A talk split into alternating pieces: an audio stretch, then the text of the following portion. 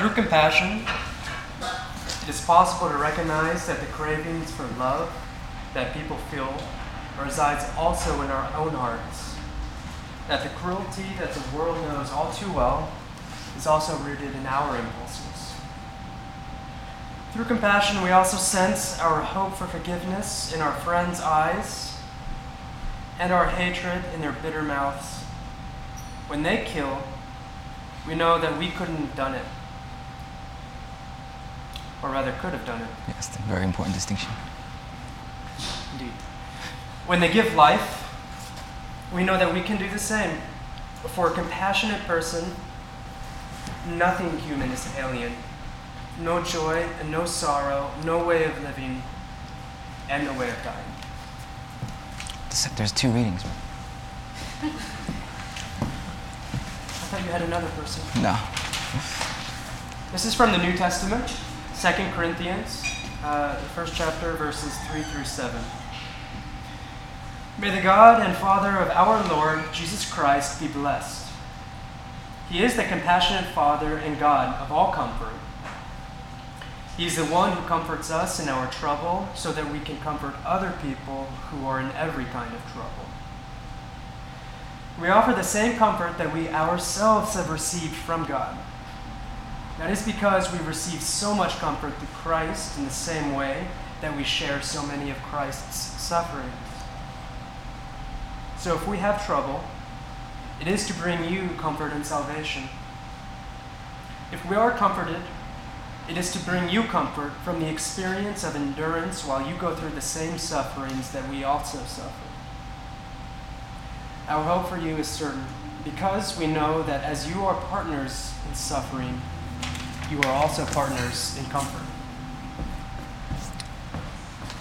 I should mention that that first reading was from a book, The Wounded Healer, by Henry Nouwen, which Patrick failed to mention there. Okay.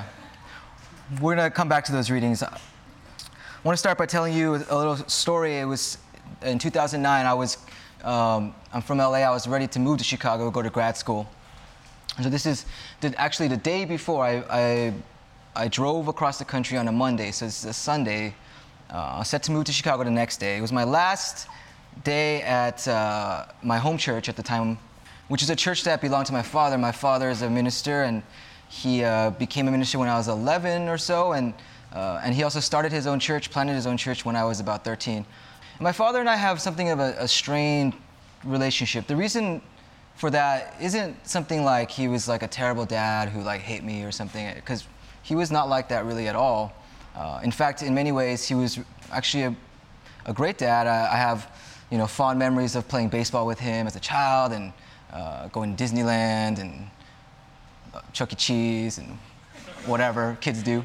But as I got older, it became apparent to me that there was some sort of type of wound there for me, that there was a pain regarding my relationship with my father that had been building for quite some time.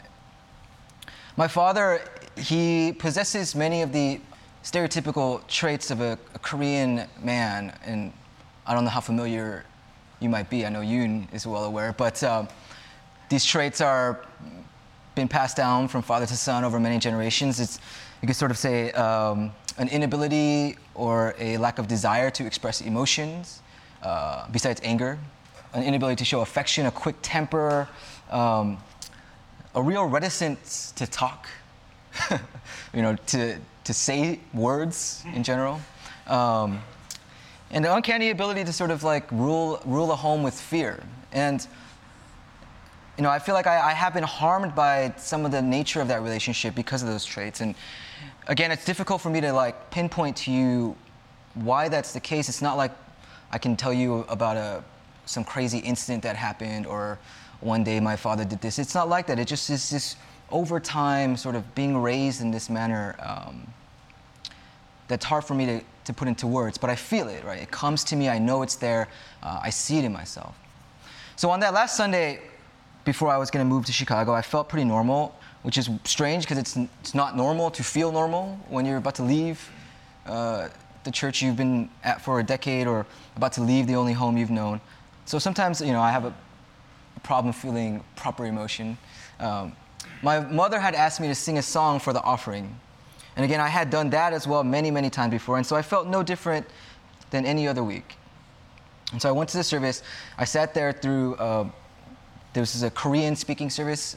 And so I sat there through the Korean hymns, which I know by heart only phonetically. I don't know what the words actually mean. And I sat there next to my mother while my father was up at the pulpit. And so when it was my time, when the offering time came, I went up there. And I sang a song that my mom had requested, and I sang it with great conviction, which is evidenced by the closing of one's eyes as they sing. It's how you show that you're really feeling it and into it. So I did that. I had my eyes closed as I sang the song, and when I opened them, I looked out and I saw my mother. She was crying, which is not unusual, right? My mother is the type of person who cries during like a television commercial or when I'm gonna go hang out with my friends or something, you know, like. But when I sat back down, I looked at my father on the pulpit, and his face was contorted in this strange way that I had never seen such an expression, and I realized that he was, like my mother, deeply in tears. I'd only seen my father cry maybe once before. It happened when I was around 15. He sat us down. My grandmother, his mother, had just died, and so we were having like a family talk about that. And so, but he had not cried, to the best of my recollection, at the actual funeral. And now here he was that day, this sort of hardened Korean man, father person, crying like a baby, like really like a child, in front of all these people, his congregation, and in front of me. We never talked about it afterwards, which is not surprising. But yeah, he never told me like why he cried or said anything to me about it. I don't know if it was because I was leaving home to move far, far away, or maybe because he was proud that I was going to go to school to study divinity and do something that he's been doing. Whether they were tears of pride or sorrow, I'm not really quite sure. It didn't really matter to me, and I don't really have much of an impulse to ask him. But it was an incredibly pivotal moment, because that's sort of, I know this can be a process sometimes, but sort of the moment which I pinpoint as when I was able to start seeing my father as a person. So we're talking about healing as a theme that we're going through in this little series. I'm not really certain how to talk about healing when it comes to the soul. When we think about like healing in the body, we have some sort of standard, right? Like if you have a fracture, you get the x-ray, it's healed. Or if you have an infection, you take antibiotics and it's healed. But when we talk about the soul, right? The mind, the inner life, how can we really tell what healing is? As I think about experiences in my life that I've sort of processed some aspect of healing, I realize that healing is something that's like always happening. It's infinitely continuous. It's sort of like, again, to use the biological analogy, if you have like these cuts, but they leave scars, right? And you never quite return to the state you were in before. Right? You never are back to normal. The philosopher Immanuel Kant, he had this argument, which is fascinating in some ways and kind of stupid in others, but this argument that eternal life had to be rationally true, because it's the only way, if we could have that time, eternal time, is the only way we could live in a moral way up to the standards of reason. And so perfection is impossible within the bounds of time. I think you could argue similarly that the healing of the soul needs that sort of endless time as well. And if you ask me, I think that's probably a worthier reason for everlasting life or an infinite existence than reason of ethics. But it's a different argument to be made. And so, but if we think about this. I think there's a fatal flaw that we have when we talk about being wounded or being hurt as an imperfection. Because what's implied there is that there is such a thing as perfect health at all. I was actually talking about this similar topic a couple weeks ago here, and I made an argument that we as human beings need healing by virtue of just being born, right? Just by existing. That existence itself causes us harm. And if that's true, then striving towards some state of being completely healed doesn't make any sense. It's an impossibility, right? It's like, if you guys ever heard that famous David Foster Wallace quote, speech thing, he talks about, you know, a fish asking, what is water, right? It doesn't make any sense to them. It's like an existence that they cannot separate from reality. And so what can we do? If I'm making the case that we can't actually, like, be really healed, what are we going to do about it? In Neil's first sermon, I don't know if how many of you guys were there, but he laid out four areas in which we want to consider healing to take place. One is personal, one is in relationships, one is in society, and one is with God. Today, my task is to talk about the relational aspect, right? And by that I mean the way that healing finds itself in sort of one-to-one relationship between two people. Now, obviously, all four of these are they're going to be intertwined in such a way that it's really impossible to talk about one without at least mentioning the other aspects. But again, I want, if we can, just sort of focus our attention on the you and me, the one-on-one, the friend-to-friend, the parent-to-child, stranger-to-stranger, the one-on-one connection. So if my goal is to not figure out a way to be healed in the sense of being cured, then what am I actually to do? If we are not looking for a place of complete wellness, if our focus is not this end that we can never get to, but is a continual process of living a life that's always in its own way giving us both aspects of harm and healing, and if our focus is on a relationship between two people, a relationship that when they come together is always, again, that ever-present possibility of both pain and healing. The question I want to ask and sort of make an argument for is, how is it that with our wounds, with our own pain, can we strive to be a source of healing for other people? There's that phrase we've all heard before, right? The blind leading the blind. It's often used derisively as something you shouldn't do. But in this case, in this arena, there's an argument to be made, and it's an argument that's been made by many people. I'm just sort of hitching myself to it, that only the wounded can heal the wounded. That it is actually our woundedness that gives us the capacity that serves as a source of healing for other people. The main image I want to give to you is the image of the wounded healer, which, again, Henry Nouwen talks about in his book. Also, Jung made it famous in psychoanalysis. But the wounded healer is this idea that in order to be present in relationships, we have to come to see the pain in ourselves first, right? I want to read again that quote that Patrick started with, because I know it's hard to sometimes out of context hear these things well, but through compassion, it is possible to recognize that the craving for love that people feel resides also in our own hearts, that the cruelty that the world knows all too well is also rooted in our own impulses. Through compassion, we also sense our hope for forgiveness in our friends' eyes and our hatred in their bitter mouths. When they kill, we know that we could have done it.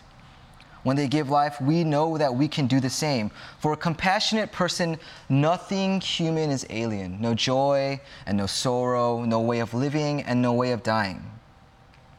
In other words, that's the end of the quote. In other words, the knowledge and acceptance of our own pain, that's what gives us the proper ability to see other people's pain, right? And more than that, it gives us the ability to actually see them as people.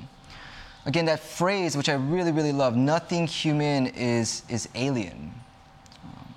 Right? We could use a quote like that to talk about racism. We could use a quote like that to talk about societal issues. I'm gonna leave that up to Neil when he talks about that. But we focus on a relationship, it's just as true.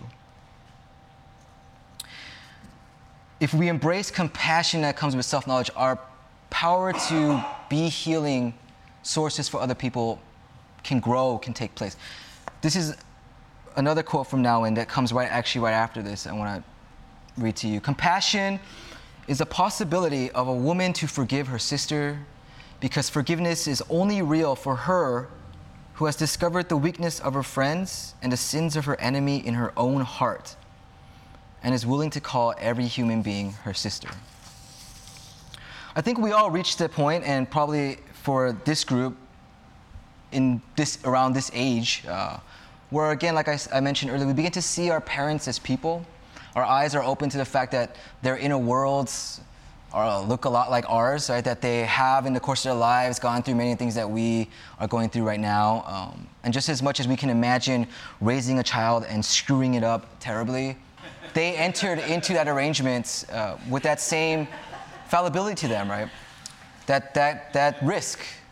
And here we are as living proof of that. While I didn't really want to make this sermon about reconciliation with my father, I think it's important to me to note that reconciliation, healing in that capacity, while never complete, while always ongoing, began again in that moment that I shared, that moment of seeing him as a person and beginning to have compassion for him, right? It sounds a little weird to be like, I have compassion for my father. But all I mean to say by that is I began to recognize in him his humanness, right? The same humanness in myself. And when I was able to see that, forgiveness, healing, again, not done and complete, but a process that begins there, right? It's also important to mention that the idea of our wounds, the idea of the wounded healer becoming a source of healing out of our pain is not a glorification of pain, right? It's not saying like, hey man, being messed up is great. Or it's also not the sort of selfish babbling I think that people do sometimes when they just want to like tell you all about their problems and all the things that they're dealing with. More than that, more than those two things, right? It's a constant willingness to see one's own pain and suffering as rising from this thing that we all share, right? That passage from 2 Corinthians, which I apologize for because it's incredibly poorly written and reads terribly, but the basic premise, right? This idea of God's comfort for us. That central Christian story that God becomes flesh, and not just flesh, but a full person who was wounded to the point of death. That idea of incarnation, God coming and being in solidarity with this, right? God's comfort is a comfort that comes from God's own pain, from Christ's own pain. So that God could be life for us, right? So that we can be life for other people. Right? Even for God, God couldn't just be like, hey man, I'm God and I can do whatever and I just like, it's all, I'm gonna make it feel good, it's all good. No, God knew that the only way that we can really be in healing relationships is to share in that pain, right? That's, to me, the real heart of the incarnation, right? That's possible. All right, so I'm basically done. I want to leave you with two things before I go. These are sort of related to what I just said. They're also related to personal aspects of healing and societal aspects. So, Neil, feel free to use these if you like or if you don't. But the first I want to say is about paying attention, right? To be a presence for other people, right? To be someone who is a healing source for other people demands that we're attentive to them. Attentive to them in a way that fights against how we commonly encounter people in these interpersonal moments, right? Encounters that are often fraught with the desire to instrumentalize people or to dominate them, to think about what we can get from them or how they're relating to insecurities in our own minds. In other words, the ability to pay attention, to be healing for other people is bound up, right? It's inseparable from our willingness to explore our own selves, right? Our own pain. It's inseparable from the discipline of examining your own inner life. Henry Nouwen, in the book, he uses the image of a house that in order to be hospitable to other people, right? A place where people can come and find healing, one must first be comfortable in their own home, right? That's the sort of image that he gives us. And when we create such a space within ourselves, that's when we allow other people to come, to feel free, to feel accepted, and to find healing for themselves, right? The second is, a true community is one, I think, where we are sort of all these people, right? Different people. We have all our own stuff, our own shit that we've gone through in the world. And when you bring that together, it's a collective bringing of our pain in a lot of ways, right? When we bring it together, we can use it then for something better, right? And I think a community's job in regards to being a place like that is sort of twofold. One is, a good community, I think, will be challenging to each person to resist the temptation to try to find healing in sources that just cannot provide it, right? And so, like, churches, unfortunately, have done not a great job of this, as we all have seen in the world. The idea that, oh, if you do this thing or act this way, God will reward you, or if you have this job or find this right partner, then that pain will go away. I think it's actually the church's job to argue against that message, right? I think that's a false idol in a lot of ways.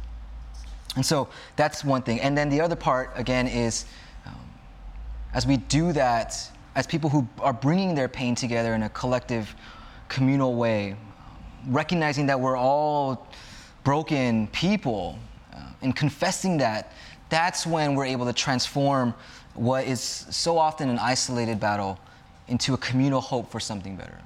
So we usually will do a discussion part. I had a lot of trouble thinking of what is discussable, but I think I want to, if there was one takeaway, again, it's this image that I want you to leave with, this wounded healer image. I want to ask whether or not that image actually is helpful to us. I think that I can think of ways in which I'm really drawn to that image and other ways in which I'm not.